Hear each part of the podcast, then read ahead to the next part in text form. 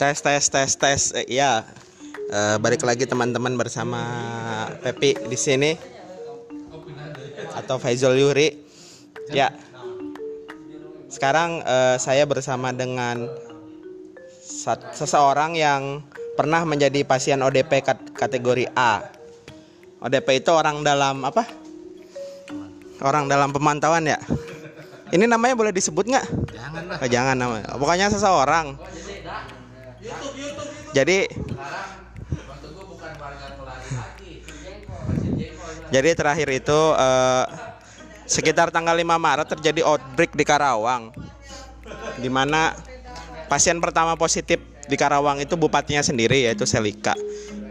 Nah, outbreak ini terjadi di acara HIPMI Jabar. Setelah itu setelah itu eh, Gubernur Jawa Barat Ridwan Kamil mengumumkan kalau semua orang yang pernah berinteraksi di acara HIPMI Jabar otomatis menjadi ODP kategori A. Dan orang di samping saya sekarang ini orang di samping saya sekarang ini pernah berstatus sebagai ODP kategori A. Ini agak berisik ya teman-teman karena kita lagi di satu tempat. Kita sapa dulu ya teman saya. Hai, Mas. Hai. Hai. Mas pernah jadi ODP ya kategori A ya? Iya. Itu gimana sih awal mulanya jadi ODP? Ceritanya gimana?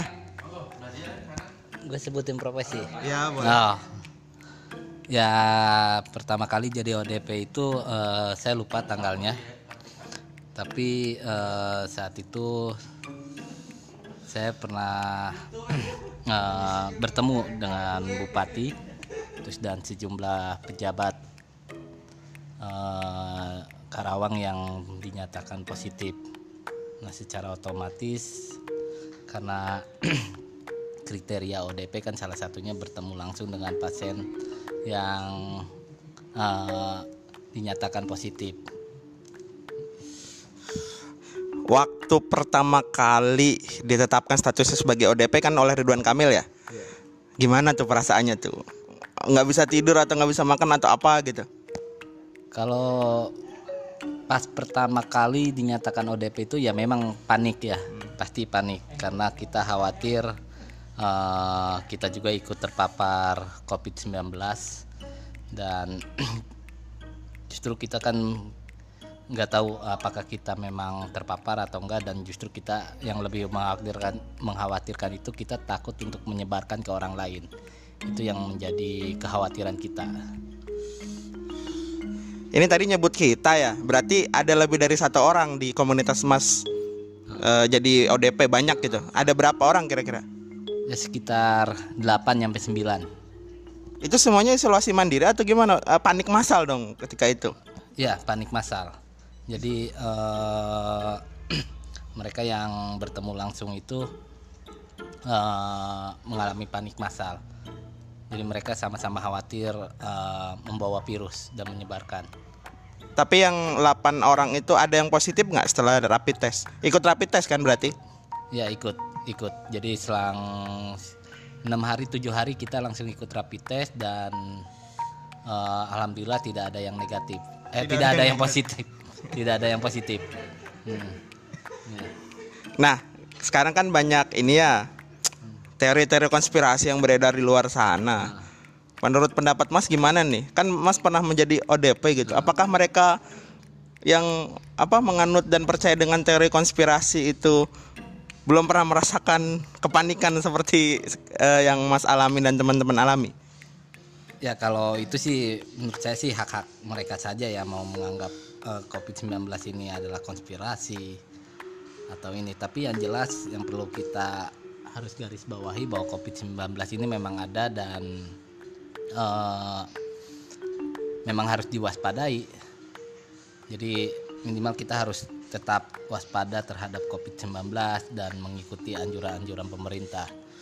Eh, mungkin akan terasanya ketika ada eh, orang-orang yang benar-benar di sekitar kita itu terkena dan itu akan eh, membawa pada diri kita yang khawatir. Oh, masih lagi nerima telepon sebentar ya, teman-teman. dilanjut ya. Eh, jadi eh, setelah apa? Setelah isolasi mandiri, tadi narasumber saya sebut saja Mas X, teman saya juga sih, teman main. Bersama 8 orang lainnya melakukan isolasi mandiri selama 14 hari dan alhamdulillah tidak ada gejala apa pun. Semuanya baik-baik saja. Meskipun saat ini eh, rekan-rekan yang pernah ditetapkan statusnya sebagai ODP kategori A masih was-was juga dan masih apa ya namanya masih menerapkan uh, protokol standar kesehatan WHO meskipun saat ini mereka masih bekerja di lapangan seperti itu. Ini masnya balik lagi tadi nerima telepon.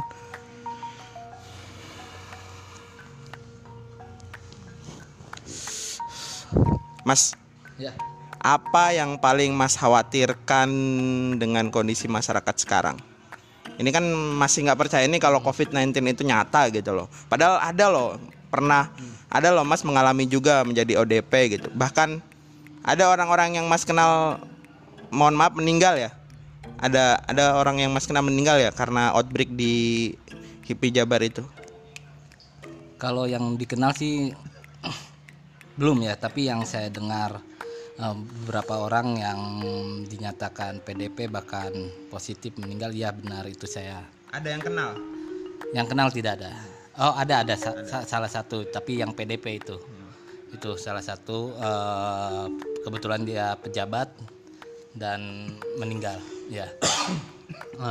Terha- kondisi masyarakat ya saya memang sangat menyayangkan karena masyarakat saat ini masih masih menyepelekan soal COVID-19 ini. Mereka tidak melakukan eh, protokol ya eh, himbauan pemerintah dan seharusnya kan eh, minimal eh, masyarakat ini pahamlah bahwa eh, keadaan soal COVID-19 ini benar-benar sudah darurat khususnya di Kerawang dengan peningkatan kasus yang terus terjadi 80 ya sampai sekarang ya? ya hampir 80 eh, terakhir dan bahkan yang meninggal pun terus bertambah karena walaupun sebagian orang-orang menganggap yang meninggal itu karena kondisinya eh, rent- eh, apa karena memiliki penyakit dalam atau eh, Imunnya jelek. imunnya jelek dan kondisi umurnya yang cukup tua. Tapi kan eh, yang jadi masalah itu eh, harusnya dengan melihat kondisi itu walaupun diri kita sehat tapi minimal kita itu tidak menjadi penyebar virus tersebut. Yang kita khawatirkan kan terhadap mereka yang memiliki penyakit dalam bahkan eh, apa keluarga kita jangan sampai kita menjadi penyebar untuk eh, keluarga-keluarga kita yang memiliki imunitas yang lebih lemah dari kita. Ya, eh, untuk diketahui ya Mas X ini sehari-hari memang pekerja lapangan yang sangat dekat sekali dengan eh, kasus COVID-19. Saya tidak perlu menyebutkan profesinya. Tapi memang sehari-hari update ya Mas, selalu update. Dan memang ini nyata ya nggak bukan apa namanya? Bukan buatan eh, bukan konspirasi dari Bill Gates atau elit global gitu, tapi emang beneran ada yang meninggal dan beneran ada yang positif ya. Nah, sampai saat ini eh, apa sih maksudnya usulan penanganan apa sih yang paling efektif menurut Mas nih? Ini kan di Karawang banyak ya, positif sampai 80 lebih sekitar itu. Kemudian ada yang meninggal 8 orang, positif PDP meninggal 8 orang. Sangat mengkhawatirkan sekali ya kondisi seperti ini. Kalau usulan saya sih eh, lebih baik melakukan tindakan yang tegas oleh pemerintah ya, dan kemudian memberikan eh, kejelasan soal eh, penanganan terhadap COVID-19. Misalnya jika pemerintah eh, ingin melakukan PSBB, ya lakukanlah PSBB secara menyeluruh. Terus eh, tidak membagi terhadap zona A, zona B, zona hijau, zona merah. Kan zona hijau pun bisa menjadi zona merah.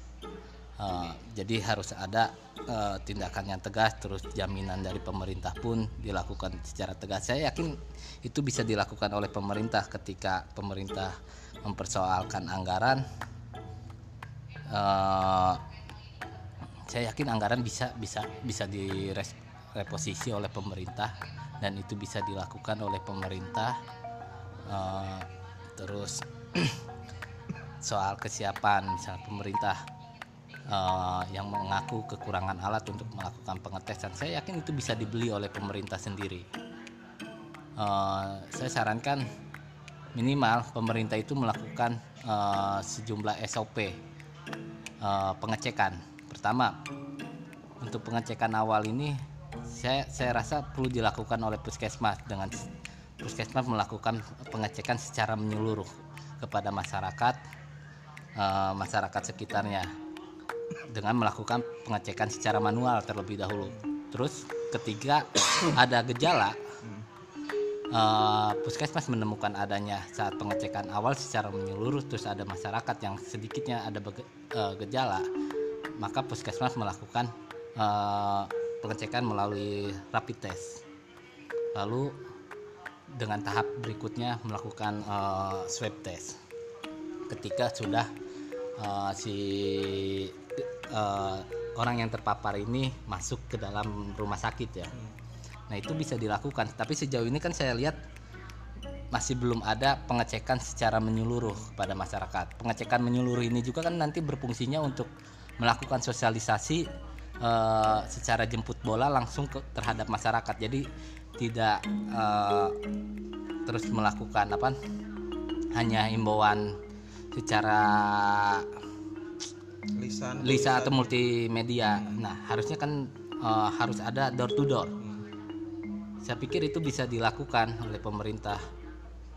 Zaman Orba itu banyak yang dilakukan eh, sosialisasi kepada masyarakat itu melalui door to door dan itu cukup efektif dibandingkan saat ini yang mereka terus mengandalkan eh, dunia digital atau bahkan em, eh, dengan sosialisasi sosialisasi yang hanya sesaat. Jadi saya pikir harus harus ada eh, tatap eh, tatap muka sosialisasi itu harus dilakukan tatap muka langsung kepada masyarakat melalui dengan sekaligus melakukan pengecekan awal minimal misalnya eh, kan puskesmas itu memiliki apa disebutnya mm, bidang kesehatan masyarakatnya. Nah, isi bidang kesehatan masyarakat ini kan bisa melakukan pengecekan door to door dengan menanyakan kondisi bagaimana si orang tersebut, apakah pernah bertemu, itu langsung. Karena saya lihat kan si pasien-pasien ini masih belum mengerti, bahkan mereka itu masih merasa takut untuk melakukan kon- eh, melaporkan kondisi mereka.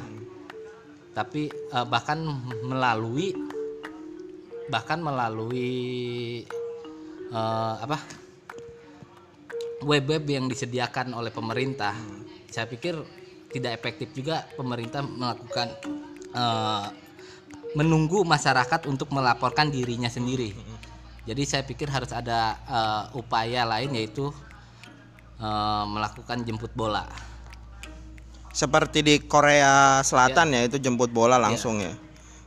Ya, dan kemarin saya baca Pemkap Karawang sudah mendatangkan alat PCR ya. Itu seberapa efektif sih sebenarnya Mas? Yang Mas kan terbiasa di lapangan nih. Ya PCR ini tentu sangat efektif karena eh, pertama kita tidak eh, perlu menunggu daerah eh, menunggu eh, apa hasil tes yang kan karena PCR ini kan kita kebanyakan kadang-kadang ke Labkesda Bandung dan atau ke Jakarta.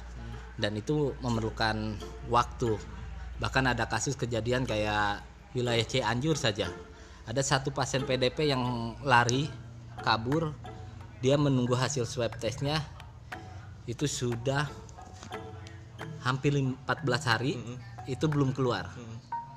Nah dengan memiliki alat PCR itu kan justru akan lebih memudahkan. Ya kalau perlu pemerintah jangan hanya membeli satu. Eh, saya pikir tiga atau lima alat PCR ini perlu dibeli kembali oleh pemerintah daerah Ya mengingat kekuatan anggaran kita juga gede banget ya di Karawang ya. Triliunan kalau tidak salah ya. Ya. Wah itu mudah sih untuk mendatangkan alat Ya. PCR sih. Oke. Ah segitu dulu ya Mas. Ada tambahan nggak? Imbauan untuk masyarakat gitu. Sudah ya, oke. Eh, segitu saja podcast dari saya. Nanti saya akan berbincang-bincang dengan teman-teman yang pernah punya status sebagai ODP kategori A.